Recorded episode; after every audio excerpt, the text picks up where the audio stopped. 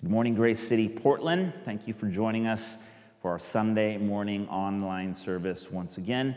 Um, if you are jumping in at some point midweek, um, glad you are here to catch up. But uh, this is our Sunday morning online service and possibly one of our last ones. We have one more sidewalk service scheduled.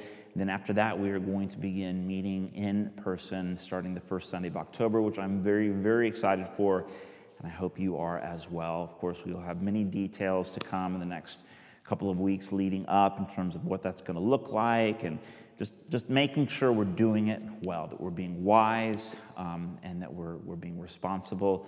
Um, but I'm so, so excited to, uh, to, to begin meeting together again in person on Sunday mornings. Anyway, church, I have a message that I'm very excited to share with you this morning. So let's go ahead and get right to it. I'm in the book of Second Kings, and I want to talk to you uh, this morning about the greatness of our God. I think we can all agree that 2020 has been a, a slightly unusual year. There's been a few weird things that have happened, and personally, I, I, realized probably a few weeks ago that I think the best word or, or sort of phrase to describe how I've been feeling is cognitive dissonance. Um, just this like surreal kind of disconnect between what I know, what I believe, what I, in my heart of hearts, believe to be true about God, and yet I look around and I'm just, it's like the world is on fire. I mean, literally, our state is on fire. Um, and it's, I mean, it's tragic, it's heartbreaking. It's enough to, to yeah, it's depressing, is what it is. And eh, the, the, the, the turmoil that our city's been going through, I mean, it's kind of cool to be on the news uh, and to hear like Joe Rogan talk about Portland and, and all these different things. Um, but it's actually not super cool because the, world is looking at Portland. I mean, I'm getting emails and, and, and direct messages from like, like continents all around the world uh, asking me, How am I doing? Is my family okay? Portland's like on the news every night and it's not looking good for you. Not a great reason to be uh, in the spotlight. Needless to say, um, I believe that our God is faithful. Every morning that I get up and I spend a moment in prayer and I open the scriptures, I'm reminded of a God who loves us, who is sovereign, who upholds the universe by the word of his power, who is not distant, who is not disconnected, who's not forgotten us, but who is with us, who's interested, who's engaged, and who is great, who is powerful. And yet, again, we look around, we're like, but where is he? Where is this greatness that that I read about. And so I want to talk to you this morning about the greatness of our God. And I want to, I want to share some, some things out of a story that's been recorded for us in the book of Second Kings. This is, I, I think I feel like I say this quite often, but this is absolutely one of my favorite events recorded in Scripture that's, that's been given to us in way of encouragement. And it's, it's a story about a man, a prophet, named Elisha. And just to set the story up quickly, um, there's quite a bit to it, but where, where we're going to jump in at this, at this point in the story is um, God's people, Israel, have been um, at war with, with several different um, extremely hostile nations. And at this point in history, it's Syria. Syria has been warring uh, with Israel for some time, and every time the king of Syria is planning to, uh, to invade or, or, or some sort of raid in Israel, somehow it would seem that the, like Israel's getting some kind of inside information. They're able to elude the Syrian army just before the attack every time. And so the king is convinced, the Syrian king is convinced that he has a, a mole in, in his ranks. And so he's asking all of his officials and administrators who's, who's, the, who's the spy? Who's giving away our plans? And eventually, someone uh, says to the king, uh, No, that's not it. It says, What's happening is God's people have a prophet living among them named Elisha. And apparently, this guy hears from God, and God keeps warning Elisha to warn Israel every time we're about to attack. And that's how he's able to, uh, that's how Israel is able to escape all of our raids. And so the king of Syria says, Fine, we need to find out where he is. And, and this is where we jump in the story. It says in 2 Kings chapter 6, starting in verse 13, the king of Syria says, Go and see where this man is, where he is, that I may send and seize him. It was told to him, Behold, he is in Dothan. So the king of Syria sent their horses and chariots and a great army, and they came by night and surrounded the city. When the servant of the man of God rose early in the morning and went out. So when the servant, this was a man named Gehazi, who is the servant of the man of God, who is Elisha, just to get all of our characters right. When the servant of the man of God rose early in the morning and went out, behold, an army with horses and chariots was all around the city. And the servant said, Alas, master, what shall we do? And Elisha, the man of God, said, Do not be afraid, for those who are with us are greater than those who are with them.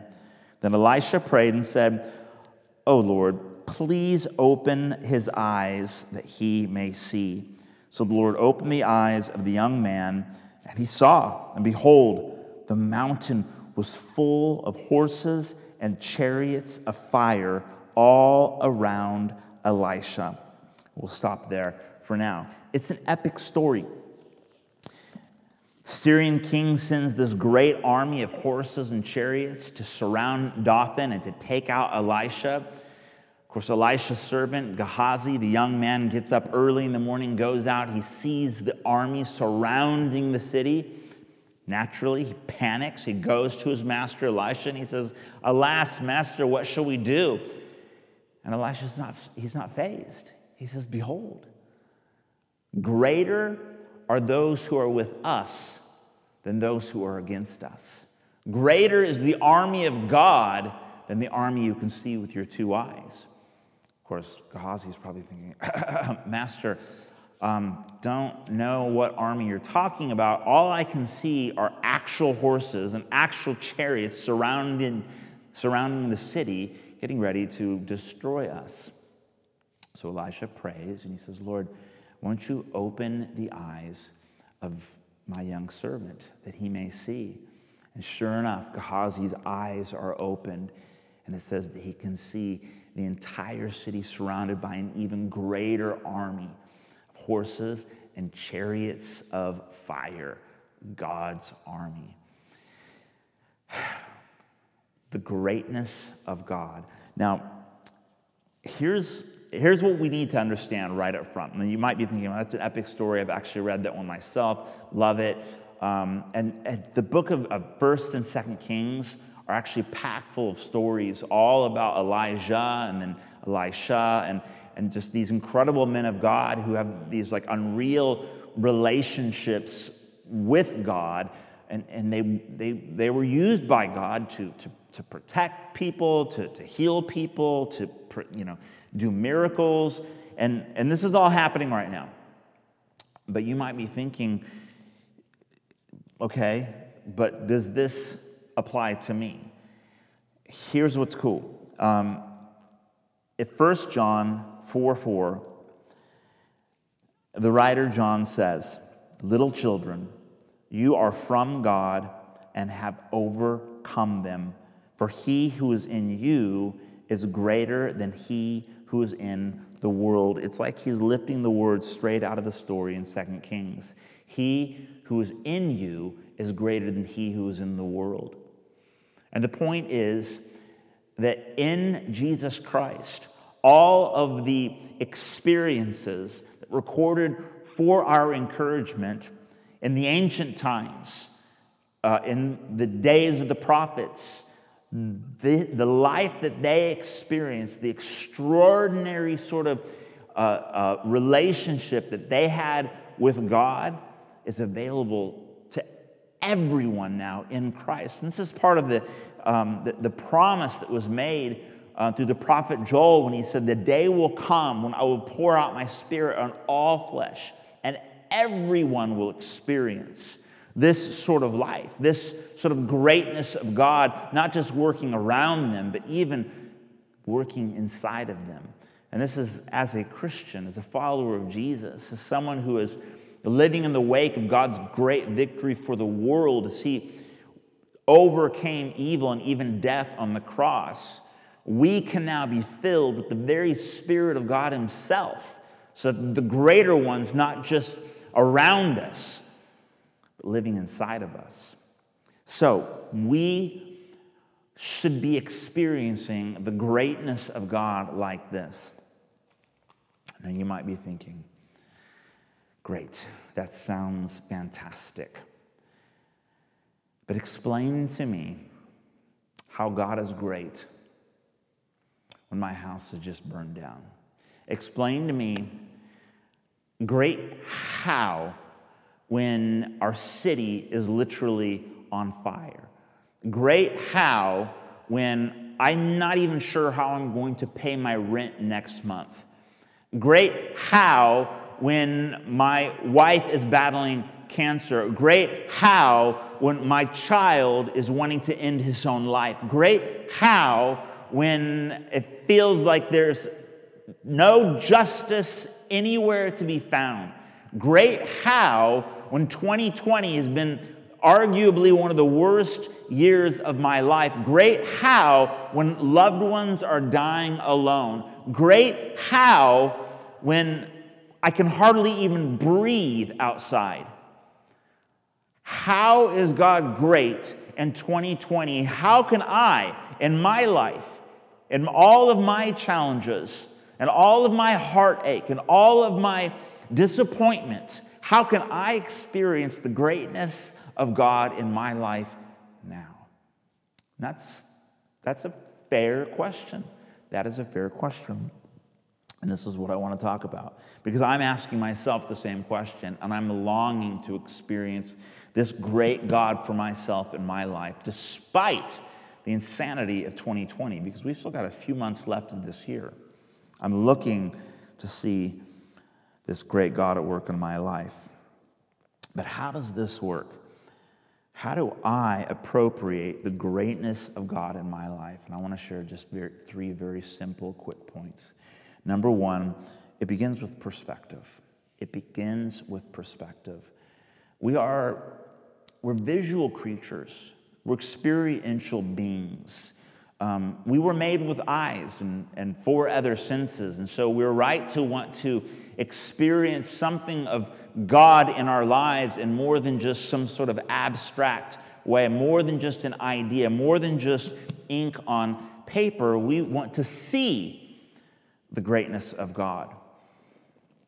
Oftentimes, Jesus would say things like, For those who have eyes to see, or ears to hear, let them see, let them hear. And so he would appeal to our desire to, to see or to hear what he was trying to say or, or demonstrate for us, but it was a different kind of seeing, it was a different kind of hearing, it, but it was a perspective nonetheless. And so the fir- first point that I would, I would want to highlight from, from the story of Elijah and these chariots of fire is that there was a perspective there. Elisha saw something that his young servant Gehazi did not until Elijah prayed and God opened his eyes. And this is important because sometimes I think we can make the mistake of thinking that of thinking that God's God could be great, but we're waiting on his greatness to like somehow kick in or take effect. Um, sometimes we're facing a challenge in life something's gone terribly wrong or we're hoping it might go right. And so we begin to pray or, or we start to look for signs of God's presence in our lives. And maybe we even pray, we cross our fingers and we, we hope and, and, and wish that God will come through for me in this particular situation. Only we're not sure. We're, it's almost like we're holding our breath, just hoping that God doesn't airball it, or that He doesn't fumble it, or He doesn't somehow uh, show up late or, or, or fail to be great in a moment. And I would make the point that that's not quite right because God is great. We don't need to make Him great, we don't need to wish for Him to be great.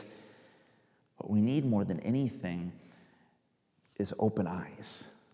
What we need to understand, and this is challenging, this is challenging, but what we need to understand is that God is great, and God is working all the time, particularly in the moments during life, during our lives, when it would seem as if he is nowhere to be found because God specializes in showing up in the darkness. He's the God who seems to somehow, for some reason, take delight in those resurrection moments of life where it seems like life is ended, like the game is over, like hope is lost, and then all of a sudden, God is there in a moment. But he was never far off. He was never not to be found. He was always there, not failing to be great, but waiting for us to open our eyes, waiting for us to have the perspective that, that it takes to realize that God isn't ever not great. We don't, he doesn't need us to make him great again. He's not waiting for us to pray just a little bit harder. God is the greater one. And we need to ask God to open the eyes of our hearts, that we would begin to pray as if the greater one is at work all around us, that the greater one is not only faithful, but even able to bring about some redemption in broken, painful, hurting, impossible circumstances of our life. That it's God who shows up in the ashes. It's God who, whose light shines out of darkness. It's God who speaks to what would otherwise be lifeless and says, Rise, rise up and experience new life. This is the, the essence of our God. He enters in to the broke places because it's there that his greatness is most exemplified. So, again, um, I think to take kind of the obvious point from the story, God was present and his greatness was very real. But the young man who was a bit panicked, I think you could probably say, he needed his eyes open. And so Elisha prayed for him. And God did open his eyes, and he saw that the greater one was actually all around them. That's the first point perspective. We need perspective. And I would even encourage us to, um, if you're like, look, at that, that doesn't help me at all, try asking God to give you eyes to see. Um, I, one of my favorite prayers in the entire New Testament is, is a prayer that the Apostle Paul prayed for the church in Ephesus. Let me read it to you.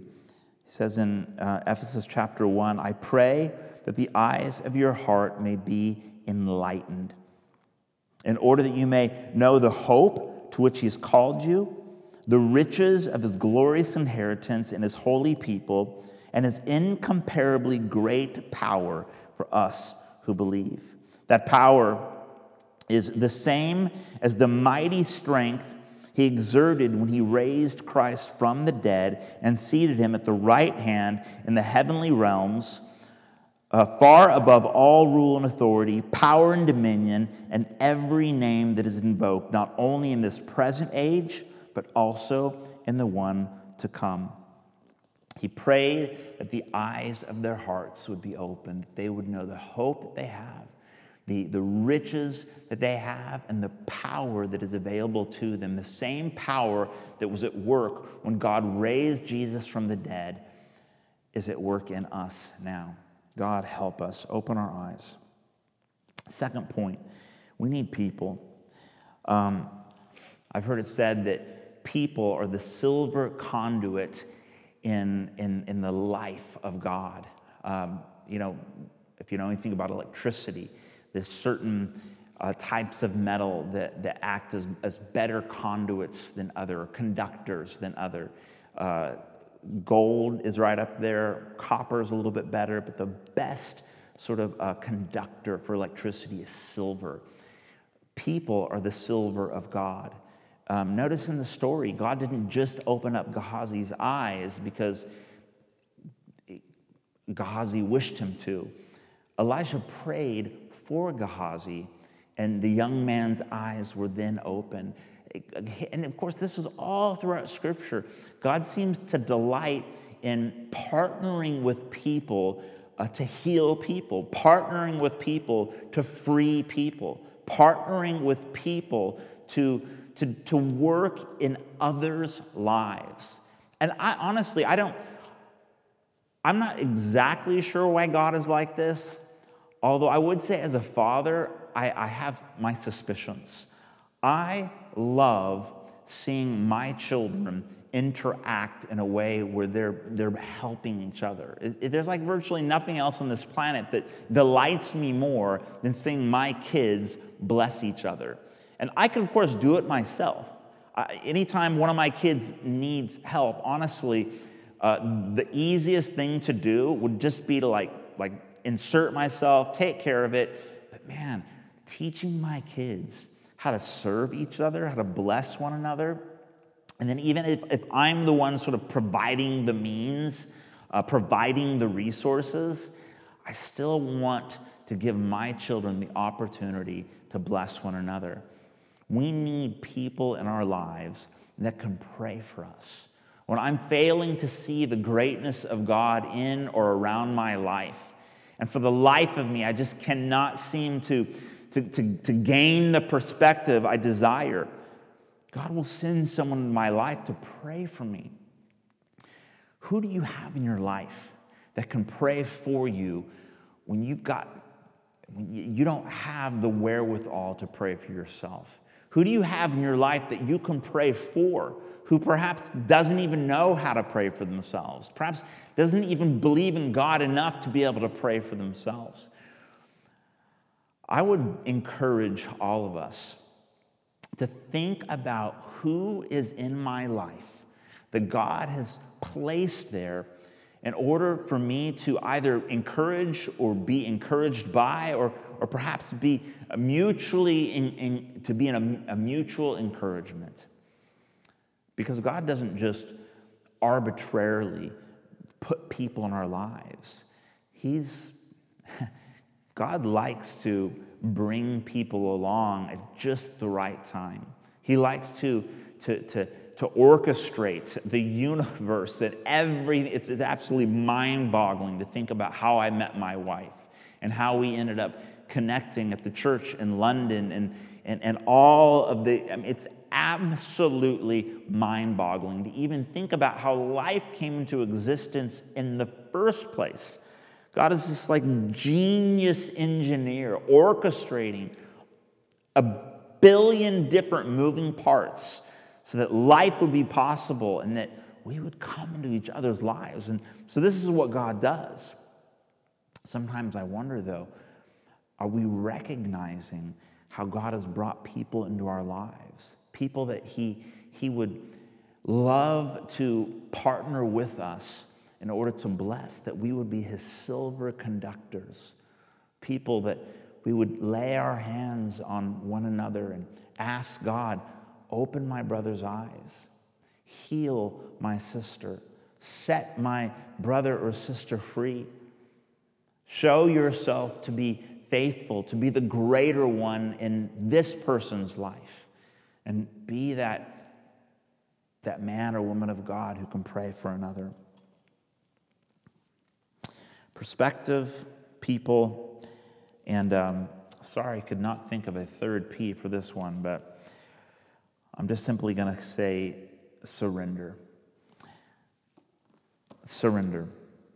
You know, one of my favorite, um, the reason why this story is one of my favorite stories in the Bible is because uh, the story it reminds me of every time I come across it. And um, of course, it's, it's the movie, Chariots of Fire, 1981. Arguably one of the best films of a generation, won several Academy Awards. Um, and it's an incredible movie, mainly because it's just an incredible story. If you've not seen the movie, um, it's the story of Eric Liddell, who was a, a, a Scottish Olympic runner. And uh, he, he ran in the 1924 Paris Summer Olympics. He, uh, he was supposed to run the 400, sorry, he was supposed to run the 100 meter that summer, which was his sort of his forte, his, the race that he was favored to win. Um, but as it turns out, when they finally released the schedule, uh, that particular race fell on a Sunday. Eric Liddell was uh, an incredible Christian, a de- devout believer in Jesus.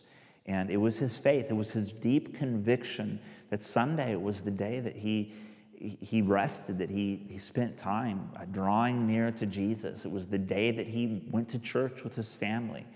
And so, I mean, can you believe the conviction?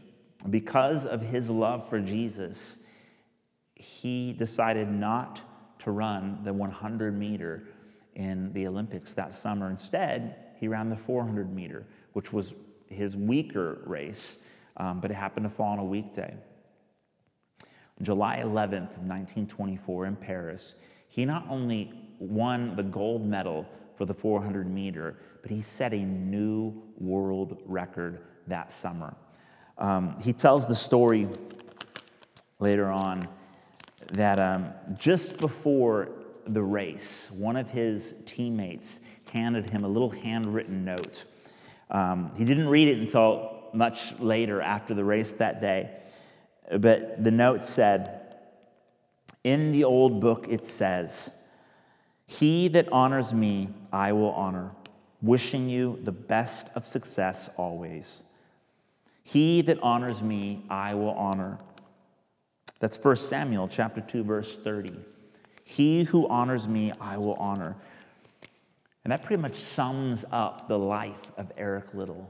This was a man who didn't just run for his own glory, for his own ambition or his own ego or his own agenda, but he ran because he was a man who loved the Lord. And he ran to honor God.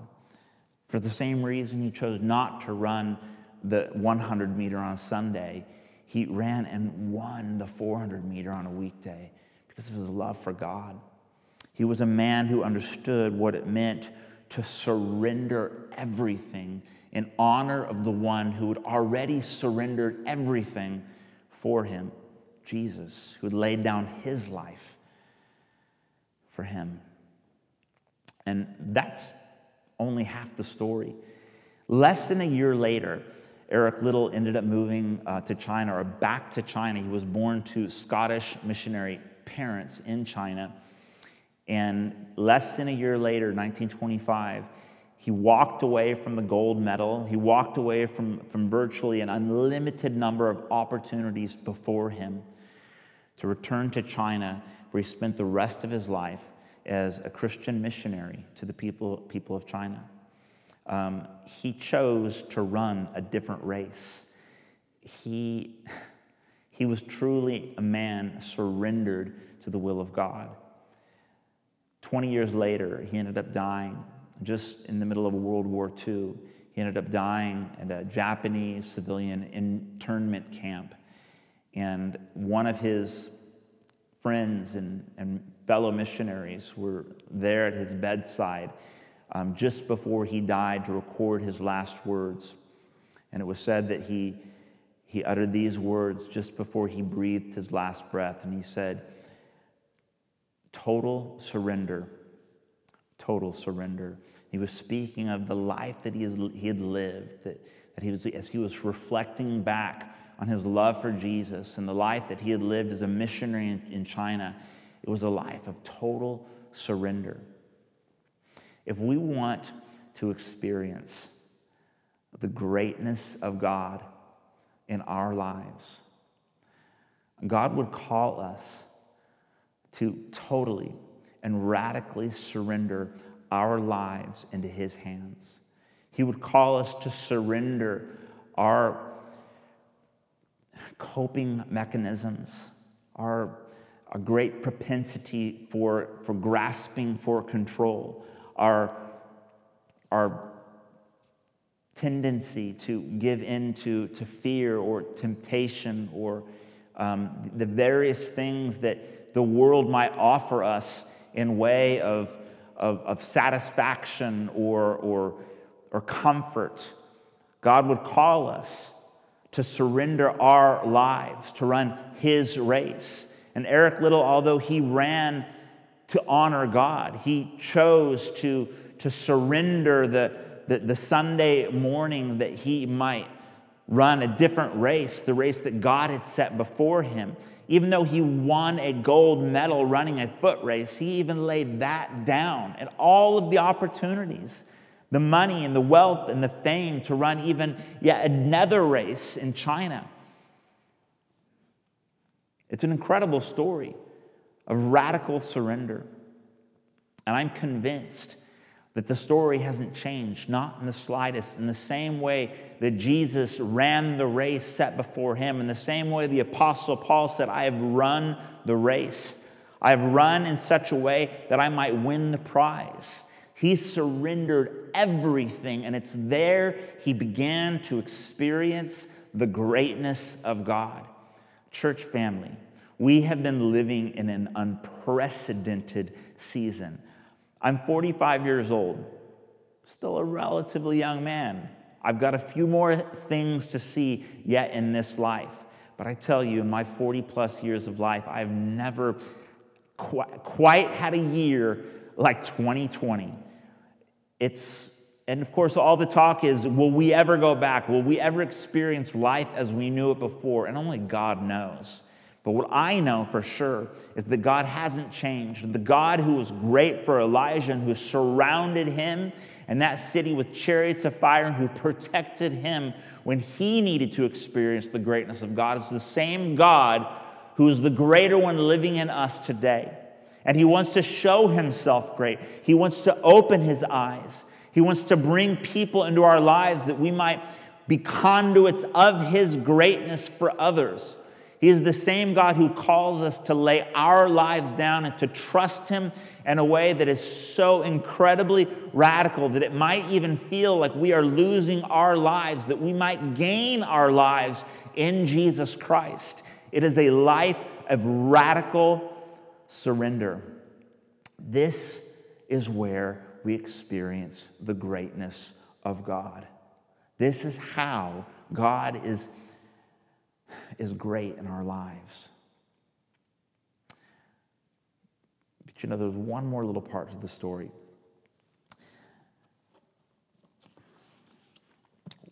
Why do we want to experience the greatness of God? There's a lot of talk about greatness. Everyone has different ideas about what's actually great. What's a greater nation? What's a greater government? What's a greater uh, political system? What's a greater vision for society? And um, some people are willing to li- literally take up arms and fight for it. Um, some people are willing to get in shouting matches over it. Um, it's, it's a big deal. But it begs the question greatness to what end? Greatness, why? We talk about the how, but let's say we do begin to experience something of God's greatness in our lives. Greatness to what end? For whose benefit? Greatness, why? We continue reading the story of Elisha, these chariots of fire. The, uh, the Syrian army actually, of course, closes in. And um, Elisha prays one more time. prays a couple more times, but he prays again and he says, God, won't you close the eyes? Won't you blind the eyes of the Syrian army? And this, this uh, really bizarre series of, of, of sort of interactions follows. And Elisha is somehow able to, he does this weird Jedi thing. He says, This is not the city you're looking for. This is not, I am not the man you're looking for. And he ends up leading the entire Syrian army that came to destroy the city and take his life all the way to another part of the country. And then he says, God, won't you open their eyes again? And they, they open their eyes and they realize where they are. And you could tell in a moment they're, they're worried that they're going to be taken over. And the king of Israel, he turns to Elijah and he says, Shall we, shall we? Shall we go ahead and destroy them now that we've got them right where we want them? Now that our God has been shown to be the greater one, shall we go ahead and destroy them? And Elisha says, No, don't do that. He says, Set bread and water before them that they may eat and drink and go to their master. So it says, The king of Israel prepared for them a great feast. And when they had eaten and drinken, he sent them away, and they went back to their master, the king of Syria. What a bizarre twist. What an ending to the story. This is what the greatness of God is for.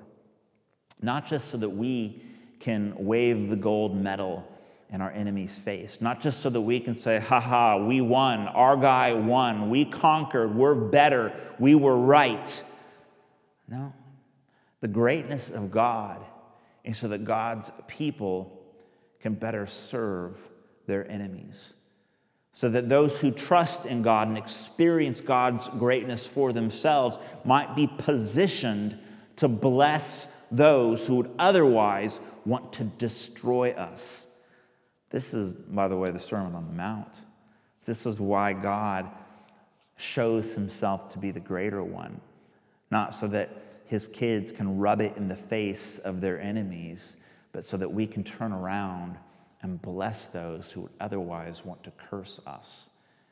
This is why we need to see the greatness of God in our lives, not just so that we can experience something better than what 2020 has been so far, although that would be nice. But let's face it, if God wanted to, He could just take us home right now. If God really wanted to just give us some comfort or some relief, He could say, Right, I'll just well, let's just let's just end your life. Well, I'll take you to heaven. We'll just, you know, I'll just take you all right now. But apparently, God is not done on planet Earth any more than He's done with 2020. God wants to show Himself great in and through the people of God so that the people of God could lay down their gold medal and go serve those who've never even heard the name of Jesus yet. So the people of God wouldn't wave their gold medal in, in the face of their enemies, but that we might prepare a feast before them. Think, of, think about the people that you believe are like ruining the world right now. The greatness of God isn't merely to crush his enemies. Although someday the king will return and there will be a final reckoning, there will be a day of judgment and that's a different sermon. That is a different message. In this story, God's greatness is displayed so that God's people can be great servants in the name of the great king. That's why. That's why we need our eyes to be opened. That's why we need to be people engaged with those around us that we might be conduits of God's greatness, conduits of God's grace, conduits of God's love. And that's why God calls us to radical surrender, that we might experience His greatness for ourselves, that we might be blessed in the presence of the greater one, and that we might be a blessing to those around us, including our enemies, including those who would otherwise be happy to see us destroyed. I think that's more than enough. Let me pray for us. Heavenly Father, thank you so much. Thank you that you are the greater one. Lord Jesus, you are the greater one who came and overcame the world. You overcame sin, you overcame death, and now you have poured out your spirit to be the greater one who lives inside of us. Holy Spirit, won't you come and open the eyes of our hearts that we too might look around and even in the midst of, of, of, of imminent uh, pain, looming disaster, instability, brokenness, pain, and disappointment, Lord, I pray that you would open the eyes of our hearts to behold the greater one. You are the greater one. Open the eyes of our hearts that we would have hope, that we would, that we would know that we are rich in Jesus, and that the same power that was at work the day that Jesus conquered death is available to us in our difficult situations and the dying circumstances of our lives. Lord, that we would experience your greatness in our lives. And Lord, I pray that as we surrender to you and experience more of your greatness, Lord, that we would be conduits of your life in the world, Lord, that we would prepare a feast for our enemies, that our enemies might come home and join the family and also know something of your, of your greatness, of your mercy in Jesus' name, amen. I love you guys. I hope that was an encouragement to you. I will see you soon enough. Love you.